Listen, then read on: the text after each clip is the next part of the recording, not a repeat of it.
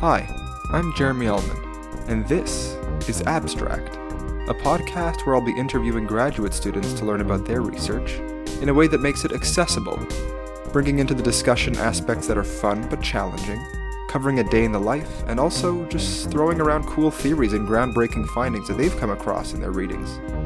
My goal here is to tap into the wealth of information swirling around graduate students' minds, culminating from months to even years of research and reading.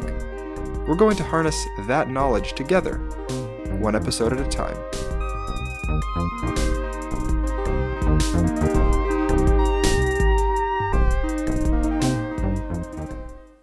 Before we hop into things, here's a list of the kind of topics you can expect to hear about on today's episode. So, we discuss the gravitational pull of the cognitive sciences, the integrated program in neuroscience, the effect of perspective taking on the perception of Native American art using priming, quantitative and qualitative analysis, suppressing of unwanted thoughts, what it means to be weird in all caps, biased and prejudiced. We talk about animal versus human research, taking pictures of the brain with giant magnets and other imaging techniques, the effects of maternal illness and THC exposure on disorders in offspring, how a mother's compromised immune system affects fetal development, jelly bean mice, what we learn from a baby's first poop, the importance of laying the foundation of a solid work life balance early on in your career, and finally, my own question gets flipped on me for the first time. This and much, much more on today's episode of Abstract, so let's get right into it.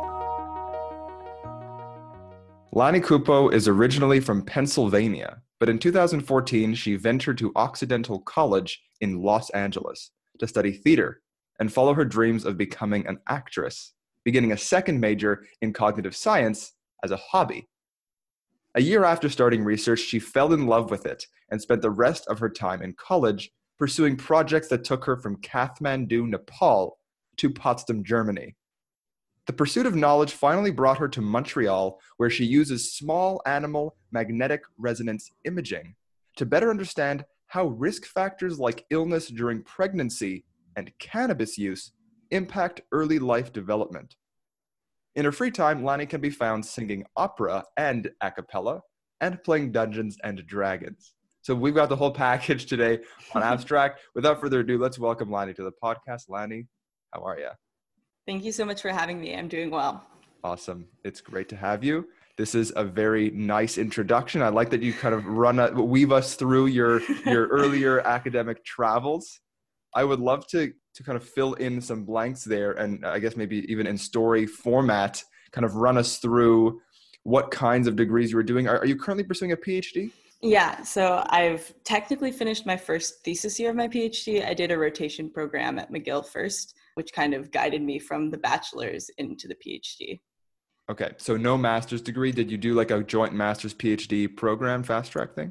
So within McGill, in this uh, in the integrated program of neuroscience or IPN, there's like this special program which is the rotation program, and in a way it's set up more like the states where it's more common to do your bachelor's, and then if you know you want to do a PhD, you can go straight into it. It usually takes longer. It's like six years, and it like the first couple of years are more course focused so i i had applied to mcgill's rotation program and came in through that venue. What does the rotation imply here? What are you rotating through? yeah, great question so it's uh, the labs that you go to so oh. in my case i was in three different labs and it's supposed to give you a sense of not only what that research is like but how it is to work with a specific supervisor or in a super, uh, specific lab environment to really give you a sense of the fit on that side as well. So the rotation was the undergrad or the beginning of the PhD? That's the beginning of the PhD. Okay. So you've been at, at McGill then for your whole under for your whole academic career. Sorry, no. So I was in Occidental College, right? Uh, yep. For my bachelor's, that's where I did two master, sorry, two uh, majors there, mm-hmm. and then right after that, essentially, I applied to come to McGill. So I've been here since fall of 2018. Okay. I think we need to address the fact that you did a huge 180 here on dropping your dreams of becoming an actress to going into the integrated program in neuroscience. That seems like a pretty huge jump. What was like how do you even reconcile that? Yeah, so during my high school days, I was very into theater. And for a while, I thought it was the only thing that I really wanted to pursue. But I also was always very interested and curious about my schoolwork and the academic side of things. So when I went to Occidental, I knew that my primary major was going to be theater. Um, and in Los Angeles, that's where you try to audition for things and make connections and kind of, you know, you and half the rest of the population is there trying to make it in show business. But I also suspected that like my intellectual curiosities wouldn't be completely satisfied by a theater major. Um, and I wanted to kind of diversify it a little bit. And I learned about the cognitive science major there, which is really looking at how we think and uh, it's, it's philosophy and linguistics and computer science all rolled into this one uh, and neuroscience in this one subject so i took a lot of courses there as well and pretty early on i started getting involved in research one of the professors, Alexandra Sherman, was super open to having me start, even though I had no previous experience. And that project really got me interested in pursuing a, a career in research and hopefully teaching as well someday. Wow. That's incredible, honestly, that, that there was that paradigm shift while you were doing two completely different things. I feel like cognitive science has that ability to pull people away from one path and redirect them because it's such a it's like yeah. a catch-all program where you kind of have all these different paths you can take. I, I actually switched from physics into cognitive science in my undergrad. Okay. So I also was, you know, I succumbed to the, the gravitational pull of cognitive science. Seduced by cognitive it's science. It's a seduction. Oh my, that's a better word for it. Absolutely seduction. So, what was the project that you worked on when you were in your bachelor's degree then? Yeah. So I heard about this project because I was in a class that was about American Indians in film, how they're portrayed in mainstream media, but also how they how how films are created within communities and how they differ often. And the professor mentioned this project that she was collaborating with Dr. Sherman on, which is using eye tracking data primarily in order to understand how different primings, and I can explain that more, affect how we perceive art of Native Americans. So, specifically, there were photographs of Native Americans. And participants in our experiment would come into the, our laboratory and we'd read them a different segment. We'd either prime them to try to suppress any stereotypes that they have, or take the perspective of the individuals that they saw in the pictures, or we just tell them to passively view the photographs. And then we'd set them up in front of the computer and they'd have chin rest and look at the screen and we display an image and we'd uh, display it for about 15 seconds and they could look at whatever they wanted to look at in the it, it was mostly like the head and shoulders of different okay. individuals mm-hmm. and then we also had them rate how much they liked the image how emotional it made them feel and then write a little response to it so we could analyze all these different metrics quantitatively looking at how what they looked at what they fixated on in the image and also kind of qualitatively assessing what words they used to describe the image based on those three conditions that they were put into that's that's definitely more you're you're definitely asking more of your participants in that study than I have been asked as an undergraduate participant in many other studies where they just they stare at the screen for an hour. So I'm glad you yeah. actually created a more a more creative and engaging paradigm. I'm, I'm sure that must have led to some interesting results. What I'm curious about first and foremost, because from my knowledge, just from reading about eye tracking studies, when we're looking at faces, we're basically making a triangle between the two eyes and the mouth because we're yeah. very th- these are like the most expressive parts of the face that communicate the most i'm assuming in these in these portraits maybe the you know the individuals in the images were wearing specific kinds of clothing that might have attracted attention but what did you see in terms of the difference between just looking at regular faces or, or i mm-hmm. guess faces of just random people versus faces specifically of american indians so, yeah, actually, it's interesting because the images that displayed kind of crossed a spectrum. Some of them were dressed in like what you might consider like modern day streetwear, and others were wearing more traditional clothing. And we found that overall, those in the perspective taking conditions spent more time looking at the eyes and the mouth, the face of the individual, and those in the stereotype suppression condition spent more time looking at the clothing and the additional items on the images the stereotype Which, suppression condition. So you were reading them a passage to make them be less stereotypical, and then they focus more on the potentially stereotyped clothing. So this is actually um, was according to the hypotheses what we expected as well. Because if you try to suppress a thought, you know, if you're trying to say like, oh, like I shouldn't think of something stereotyped, or like even more basic than that, I shouldn't think about like a purple elephant it's very difficult to not think about that. But innately this is what a lot of people try to do i think. If they if they're concerned about like having a stereotyped mindset they'll try to like not think about it rather than try to take the perspective of somebody else. The the implication of this seems like and you know this might be very controversial but does this does this imply that you know talking about things like racism are more likely to incite racist behaviors I think that would be taking it, uh, the finding to an extreme, like over overstating okay. it a bit. So okay. uh, right, yeah, sure. I, because I think it's it's a little more nuanced than that, right? It's like if if we just try not to think or talk about it, then clearly that doesn't make us not think or talk about it you know so maybe uh, one o- option or approach is considering what kinds of conversations we're having or how we're trying to approach our conversations as well to have like a more nuanced understanding of individuals within any grouping that we might construct. Okay. Also, yeah. something of interest to us that was not what we expected to find was that in the written responses, the people in the perspective taking groups were using just as many stereotyped words and phrases as those in the stereotype suppression groups. So even if they seem to be focusing on more of the faces, for example, and maybe they were actively taking the perspective of the individual, they still seem to like lean into the stereotypes that they might innately have. So I don't think that perspective taking is like the end all be all like way to teach people how to overcome racism, though it could be one tool that isn't really employed very often. I feel like I would go one step further and say that given that you're doing like just a cross sectional study here, you have people in the lab for some amount of time, minutes or an hour. There's only so much headway you can make by priming them with with perspective taking yeah, passages. Sure. If somebody has stereotypical tendencies or thoughts, I would imagine it's it's more difficult to kind of mitigate those than just a handful of priming experiments. Yeah, absolutely. Right? So the question, yeah, right. The question that we were posing wasn't like, is this the way to overcome uh, racism or stereotypes? Yeah. It was um, definitely more basic than that. Just trying to examine like how thought processes changed regardless of your background coming in with the effort that you put into trying to take a perspective rather than just like basing it on whatever uh, initial assumptions you have does that effort in and of itself help at all or not. Okay, that's fair. I think that makes sense also as an undergraduate research project. You can't be expected to be doing extremely crazy, groundbreaking, this is the answer to racism kind of research. Because I, I, don't, really think that, think that any single, yeah, yeah cognitive science or otherwise yeah. experiment is going to provide us with that. Right.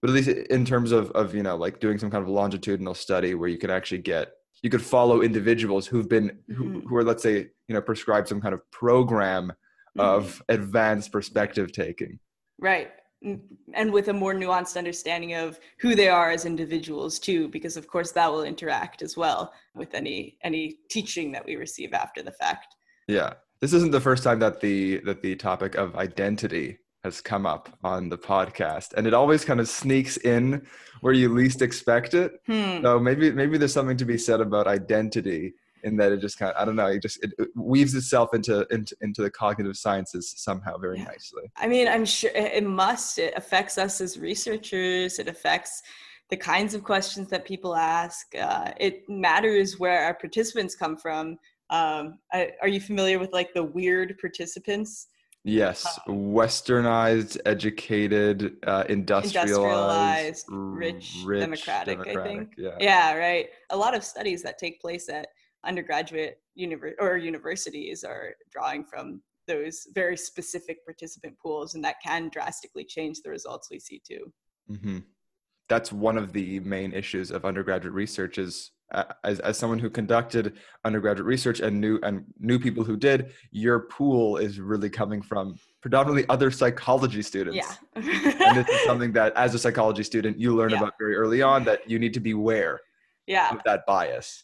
I always think I would be a terrible participant in any study because I'm just so inundated with like the theory of of conducting the research. yeah.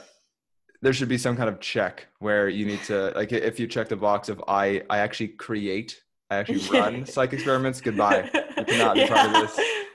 That's like the definition of bias. Okay, cool, Yeah. nice. It's so so that means that your your under your undergraduate research was quite different than the current research you're working on. Yes, yes, I um, I gave up on humans and moved to mouse studies along the so, way. So I always find it interesting talking to people who study animals because as as someone who's conducted their own research, I was always interested in studying humans. That was kind of if I was going to be doing research, I would want it to be in, in humans. What was it about studying humans that turned you off of studying humans, if there was something? no, that's not really um, how it came about. I wasn't like hardcore not going to study humans anymore. I'd say I so the, I guess the transition happened a little bit slower than that. It wasn't like I made the I woke up one day and made the decision. Actually, it it took like a lot of thought on my part to decide how I felt about the ethics to around animal research. But the questions that I am addressing in my PhD and that I was really curious about can't ethically be performed in humans and i think that when we when we find that gap and when the answers that we could potentially get are so um, rich then then it justifies the use of animal models I think that's a great way of describing it. If if your interests just ha- happen to be ones that would imply pain, you know, to be experienced on the part of a human being, then maybe you need to look elsewhere for subjects.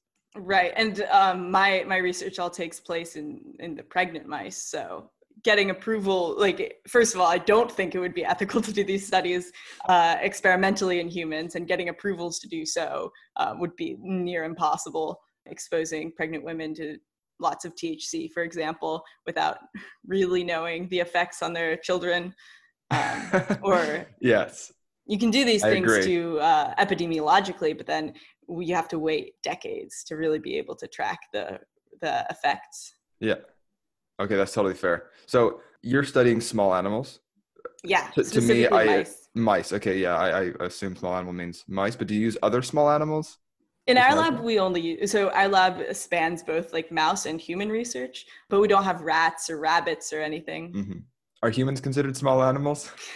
maybe if they're very small i guess they're Yeah. technically small animals. I guess like all child development Yeah. studies is just small animal.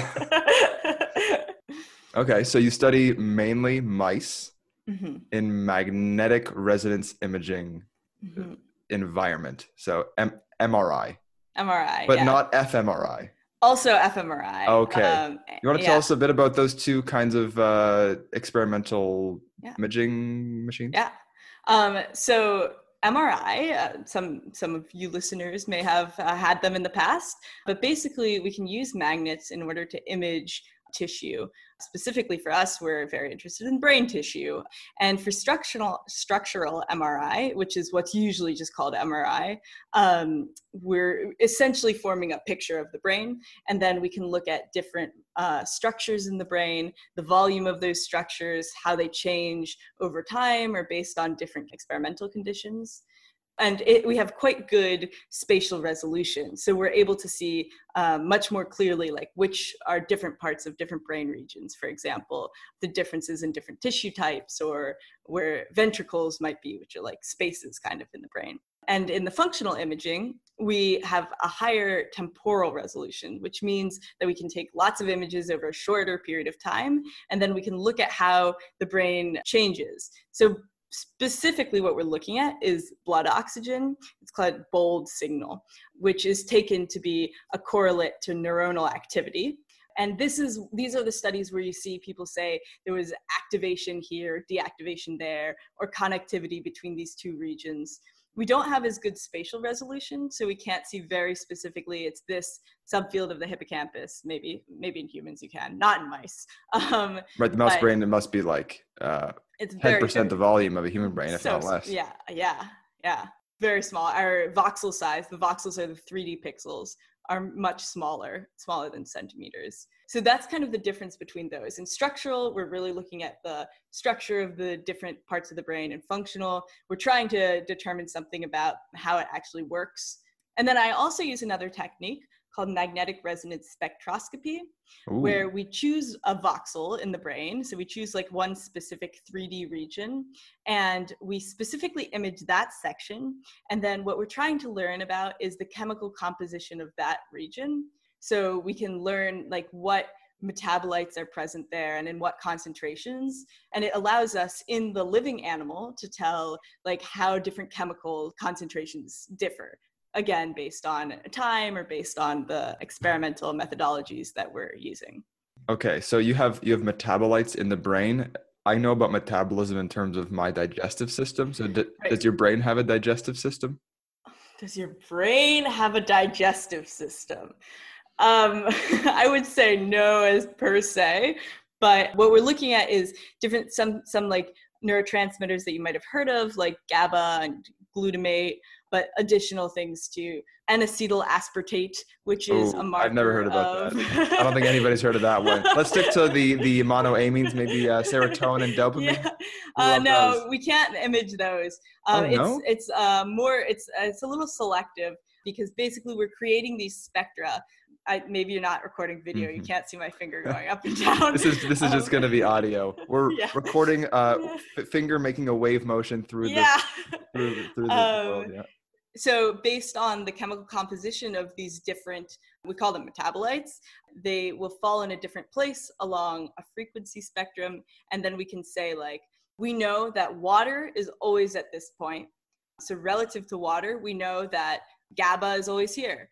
And so then we can find that gaba peak in all of the different scans and we can analyze the concentration of that metabolite. And like uh, hypothetically we'd be able to say something like in this group of people or mice, we see that there is reduced GABA levels compared to another. And this is obviously a little bit a cursory explanation, but Even so, I, I think we've we, we've already dropped a ton of uh, new Yeah. terminology here that I guess we'll maybe keep encapsulated in this in this one small section.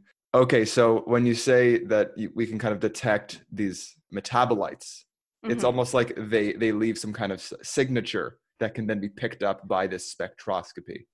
Uh, right, right. Because um, most of the time when we're doing MRI, we're um, measuring from water molecules in the brain, but there's all this other stuff in the brain too. So basically, spectroscopy allows us to say, like, what else is there other than water in this specific area? Right. um, and that's what we can compare and it's just a really powerful metric because almost everything else like this has to be do- done ex vivo or after death but in this we can do it while the mice are still alive so we can do it multiple times across their lifespan and then we can learn things about how they develop so and you, that's like a huge part of it too is uh, all these uh, can be done multiple times that's a huge benefit. And all, right, that you can do it multiple times, and also you, you don't just need to kill an animal right away to be able to scan their brain right and chop it up. Although, do you also do that once they once they pass? Uh, yes, at the end we do also uh, like collect their Surgeries. brains because Yeah. there are certain other things that we can learn that we can't learn from in vivo metrics.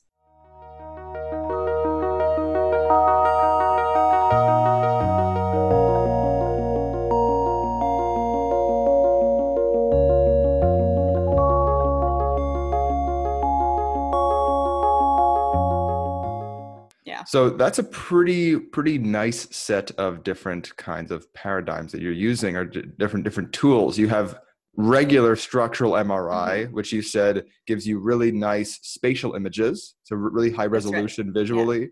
Functionally, the functional magnetic resonance imaging, you get the these like these really nice timestamps, so you can see change. Then you're Mm-hmm. Yeah. cutting the brains open once they die, but you're also looking at individual voxels while they're still alive multiple times. Are all of these different kinds of methodologies going to be used concurrently within a single study? And then you're going to kind of just integrate all the data, or is each one of these used kind of on its own? So I'm using all of them in addition to behavioral metrics in these longitudinal studies, which just means throughout the lifespan.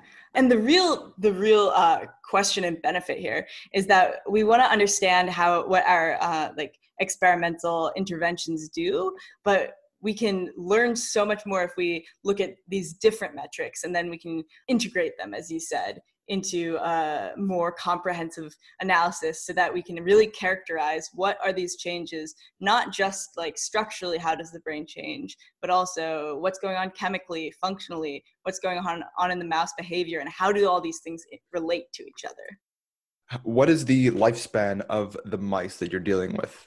So my work is developmental, which essentially means that I'm really interested in very early life through to like adolescence or early adulthood. So in my experiments that I'll be doing, it'll go up to their 90th day of age, postnatal day, we say, after birth. So 90 days old mice. So um, 90 days is adulthood. Yeah, yeah. Uh-huh.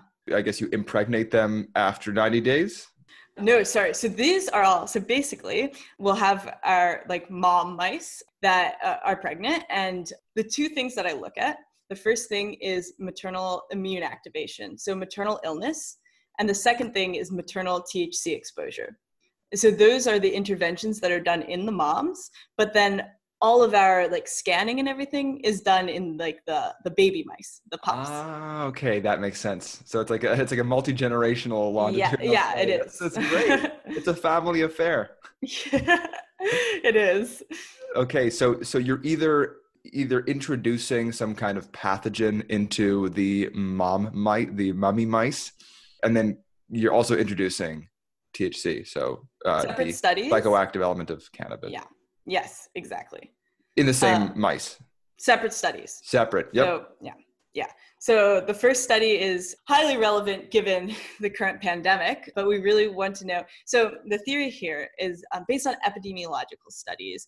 Like think about 1918 Spanish influenza. A lot of women were getting ill during their pregnancy, uh, and then they were okay, and they had their children. And in that subsequent generation, there were really high rates of specifically schizophrenia found, much higher than you would normally expect. So throughout the 20th century, and I mean, even now today, they do these developmental cohort studies where they'll take a bunch of women and find out if they were ill, and then they'll uh, look in their children and see if they see higher rates of autism spectrum disorder and schizophrenia, which they, they do see higher rates of this. And it's not just in response to a viral infection, bacterial infections as well. So the theory is that it's the maternal immune system being activated that leads to these uh, long-term changes. So it's an indirect effect then. It isn't the actual virus in the mother's right. body that gets into the That's right. the fetus. Yeah. It's, it's, the, it's immune. the immune system itself. So in our mice, we don't inject a live virus. Uh, we inject a compound that mimics a byproduct of viral replication. So it like tricks the mom's body into thinking that it's sick so we can really isolate hmm. the effects to the immune system effects not the viral effects. Okay so uh, you're just you're faking out the immune system. Exactly yeah and that's my first experiment. Whoa that is that is a very interesting method. Yeah. That's uh when did that come about? Is this is this a method we've been using for many years or is this a, a newer discovery that we can fake out the immune system it's it's not completely novel. So my work actually builds on the work of another PhD student in the lab, Eliza Guma, um, and she has done a very thorough characterization, just looking at the structural results and behavior. So I'm really expanding on that into multiple modalities with the functional and MRS. So I, I mean, I don't know an exact year, but the compound we're using has definitely been around for a couple decades. It's not like a new new concept, but yeah, it's uh, it hasn't been characterized quite like this before. I would call a couple of decades relatively new. Relatively, yeah.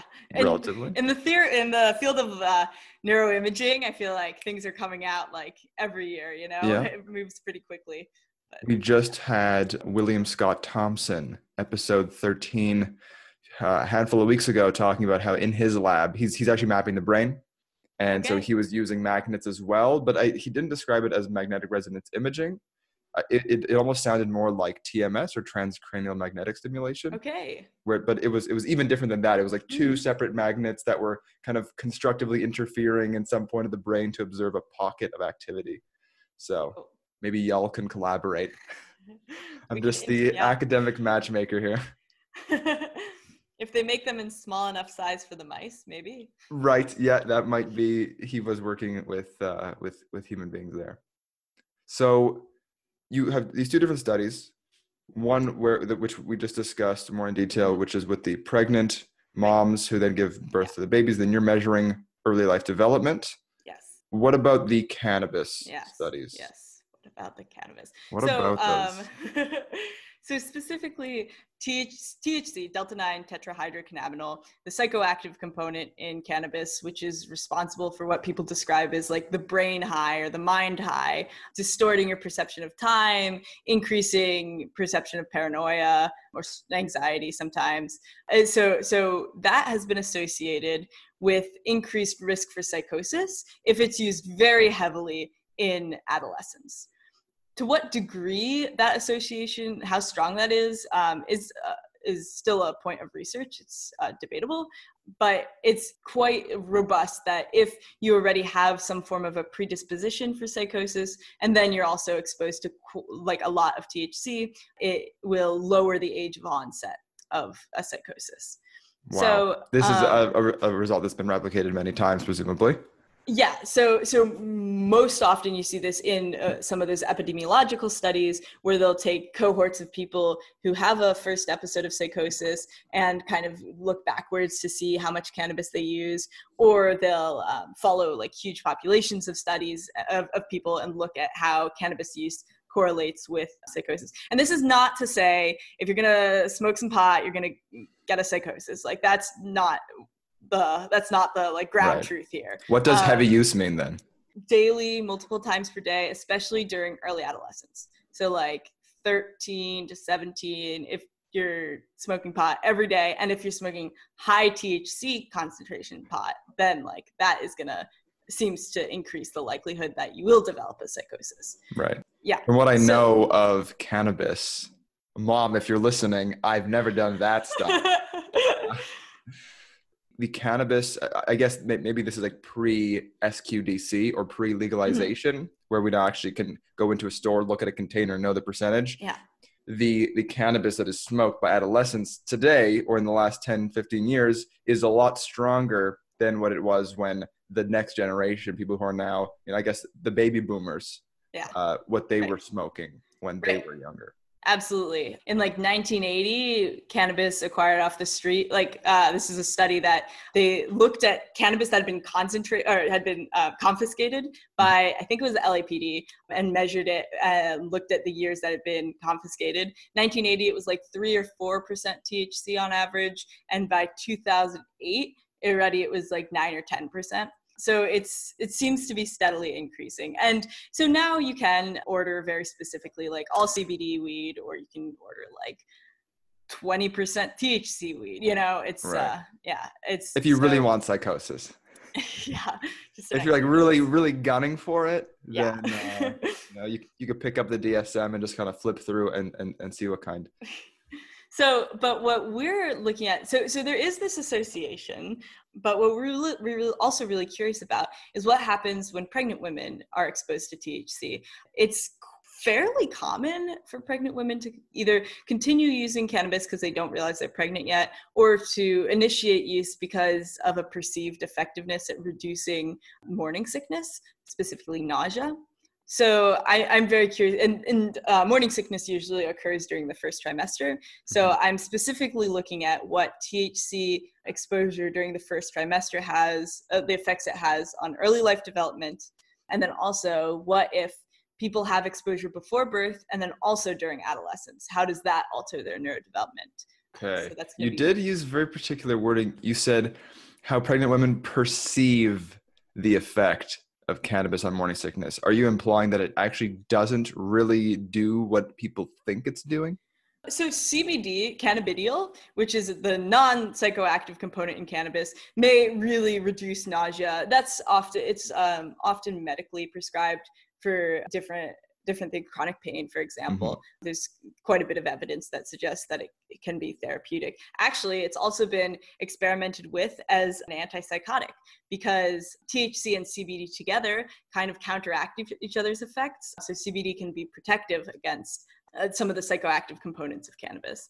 But I used perceived because if a woman thinks it's helping her, even if it's placebo, then like you can sit, continue Right. to do it. Okay, know? perfect. Yeah, I, I didn't want to get too hooked up on the on the word perceive specifically.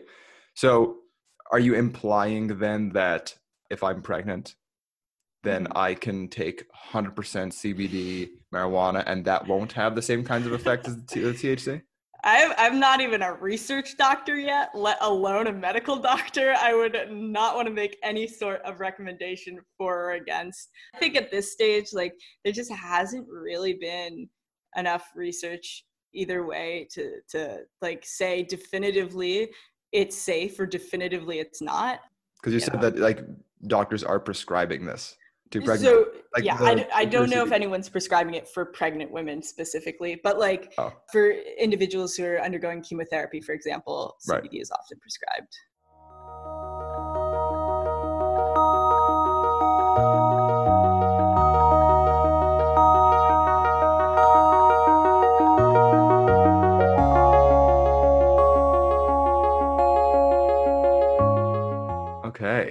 So now that we're now that we're knee deep in the research, you're you're one year into your PhD. That's right.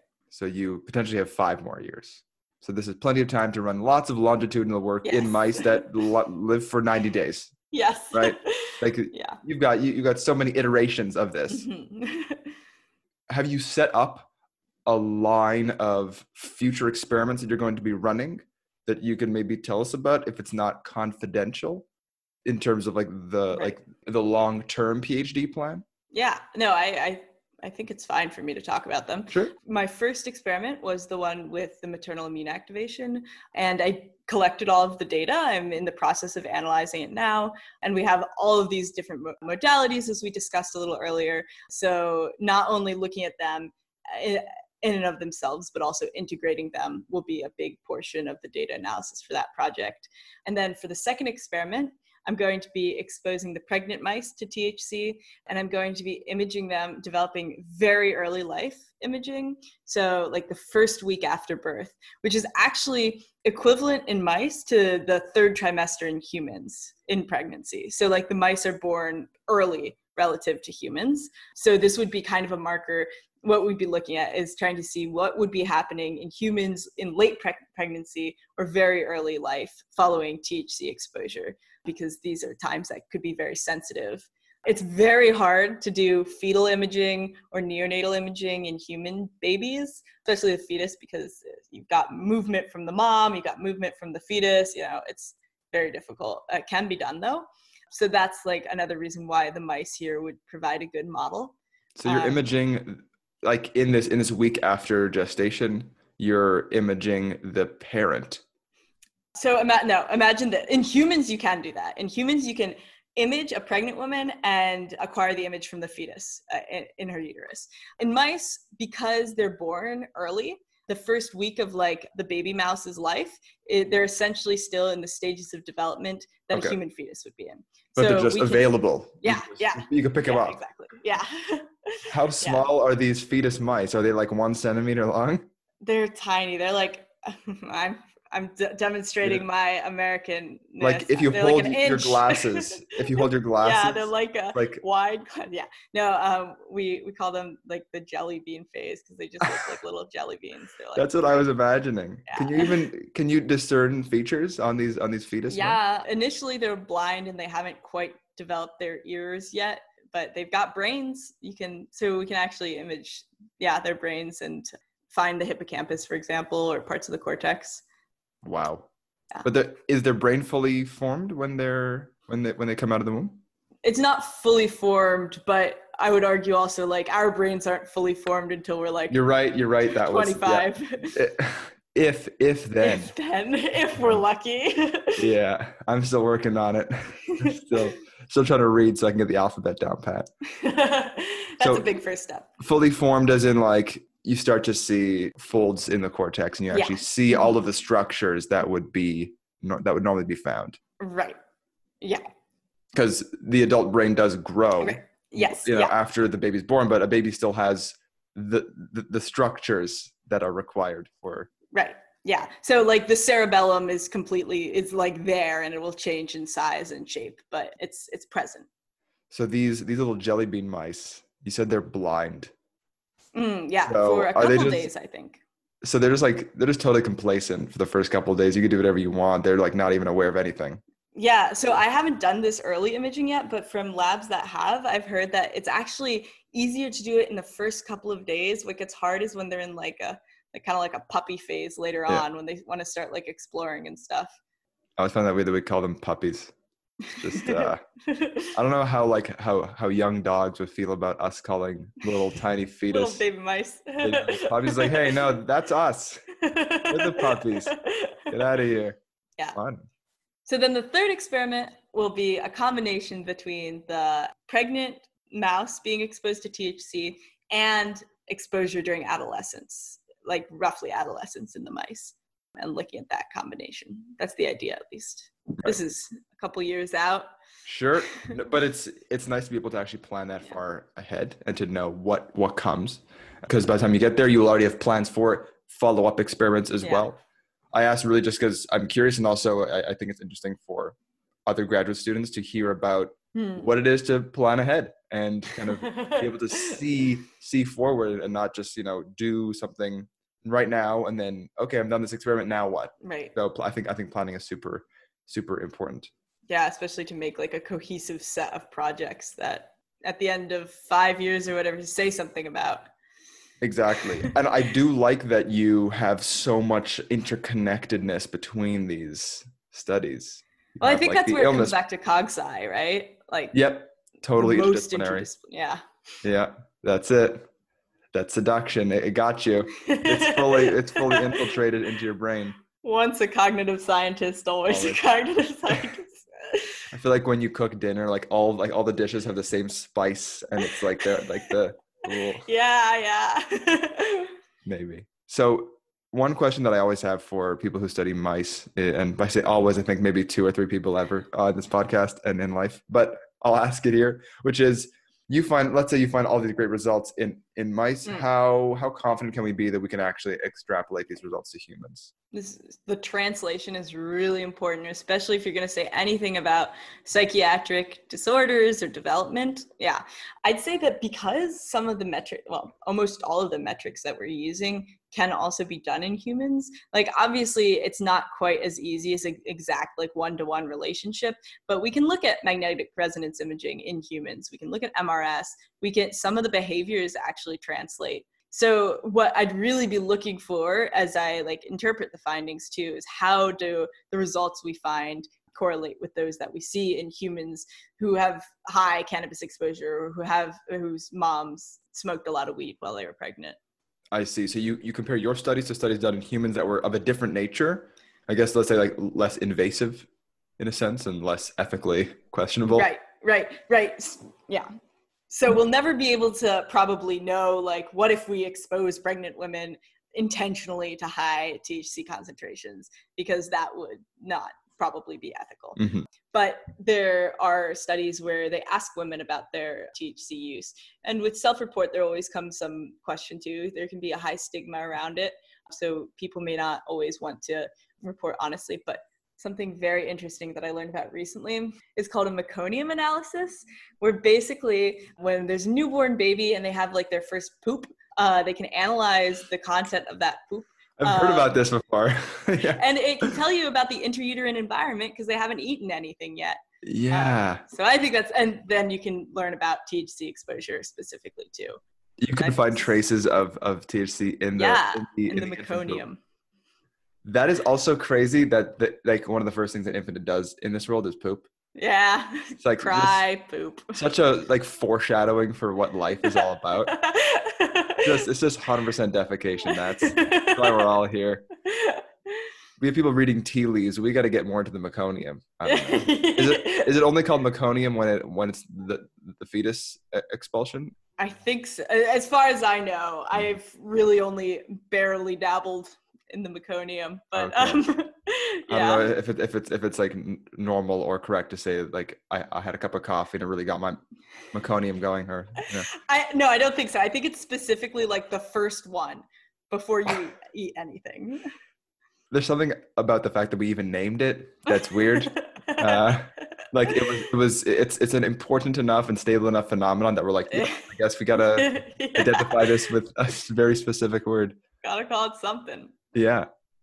Cool. I'm I'm I'm glad that you brought up poop and that found its way into into discussion. we've we've kind of covered it all. We, have gone from identity to meconium, so I, I, I think that pretty much the full spectrum. Call it a day. I do have a couple more questions. One is PhD. Obviously, still still plenty of years left in the PhD. You might not have an answer for this yet, but you did mention earlier you want to teach, and that was something that you realized early on when you started doing research.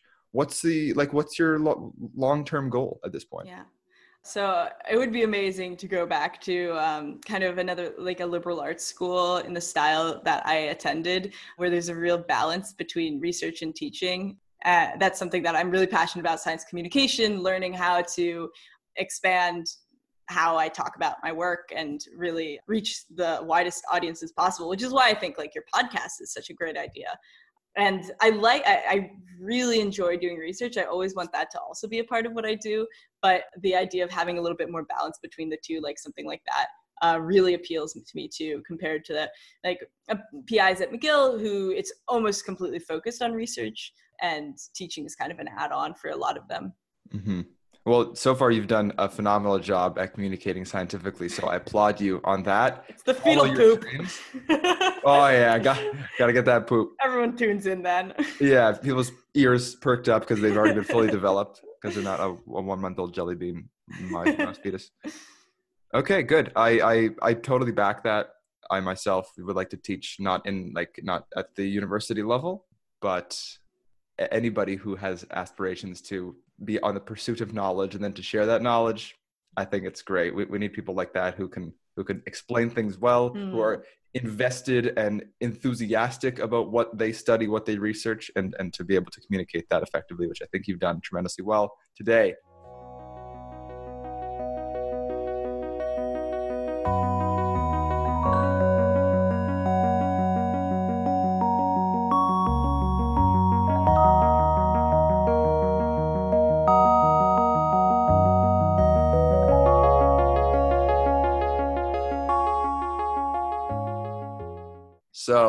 second to last question. We're just going to run through them here. Not that Penultimate. we're in a rush. Not that we're in a rush. Penultimate question. Laini Kupo, mm-hmm. PhD student, you made it to potentially the final step of your academic career, unless we got some postdocs coming. I'm curious to know, as I'm with many graduate students, how is it that you, Laini Kupo, strike a healthy and, at least for you, effective work life balance? That's an excellent question. How do I strive to strike that balance? I think. Sure. Yeah. yeah. I mean, this is something that I've been thinking about, especially since quarantine started and COVID, and it's uh, all too easy to like wake up and first thing in the morning I'm on my computer working, last thing at night finishing things up, especially like right before deadlines. I mean, I think my experience as a graduate student is that it really comes in waves. There'll be times where I'm like, I have plenty of time, I'll, I'll do whatever, and then there's other times where I'm like, it's crunch time. I think that what has there's there's two main factors that have been key to me. One is maintaining relationships with people, talking to my family back in the states, but also making new friends here in Montreal, both with my lab members and other people beyond that, uh, and really like still trying to prioritize those relationships because it's the people who like get me through most days. um, and then the other is um, a, a, healthy addiction to Dungeons and Dragons, um, because you you got to show up. You know, like anything else, you can kind of be like, oh, I'll do it later. But if you if you have a session planned, you you gotta show up at the. Are table. those live games or is this online? So since COVID, we've been mostly playing online. But this but, is something that, that you've been doing for a very long time. Yeah, I guess uh, almost as long as I've been in Montreal. So okay. a year and a half, a little over that. Okay. And are you a dungeon or a dragon? And is that the correct question to ask? I interact with both the dungeons and the dragons. Okay. You don't know much on that front. I was I was a Yu-Gi-Oh kid. Um, Digimon, but Dungeon and Dragons, I, I, know it's a different world. It's not a television show. It's like its own thing. Um, and you also sing. Yes. Yes. I'm not going to ask you to sing for us because it's not what this is about. And uh, it, it might not translate phenomenally over audio through a Zoom. but how did you get into singing? Uh, I started singing when I went to college at Occidental, And when I came here, I really wanted to keep it up. I joined an a cappella group, Beats and Medleys, or BAM. And I also, one of my best friends here in Montreal uh, has just finished his master's in opera, and he connected me with my one of my current teachers. Her name's Sarah Dufresne. Uh, I, I just really enjoy keeping music part of my life. That's great. That's awesome. So you do those things, I guess. Those are, those those are integrated into your into your non-academic activities, I suppose. Exactly. Yeah, I keep myself less busy with my work by making myself more busy with everything else. Okay. That's totally fair. Would you say like if if you if you would characterize yourself in terms of the like your your relationship with your work, how would you how would you describe that relationship? Hmm. I'd say it's a relationship of passion. passion. um, yeah. I I think that like I, I put in long hours like almost every graduate student I know does, but it's not because I feel like I'm driven by like a fear of failure. I feel like eh, I love my projects. I think they're so interesting. I really want to see them like done justice. And I think my lab is so my supervisor is Mallar Chakravarty, and I think he's an incredible supervisor, really good at like really inspiring his students to push themselves and give it their all, but also like remember that like there's more to life than work. Right. even as a graduate student and if we don't build these habits now i really don't think that it's going to be possible to like integrate them easily into like a, an academic life in the future I, th- I love that last point about kind of training yourself to yeah. learn that balance or to find that balance now so you don't get lost in the sauce as the kids say so so great nice final question you're doing great so far. You're, you're, you're really hitting the nails on the head here. You've arrived. Final question. This is a question that, uh, if you've been listening to this podcast for a while now, or at least the last many, many episodes as a listener, thank you so much if you fit into this category. You know what's happening right now. It's the last question. The last question is the following that you will hear right now. The question right. is How would you describe yourself as an academic and how would you describe yourself as a non academic? One to three words each, either individual words or phrases, and are they the same? Mm-hmm. One, one phrase of one, one to, to, three, words? words? Exactly. Yeah. One to three words each could be words or phrases. Are they the same? Okay. Um, I think they are the same. Um, so that eases my work a little bit.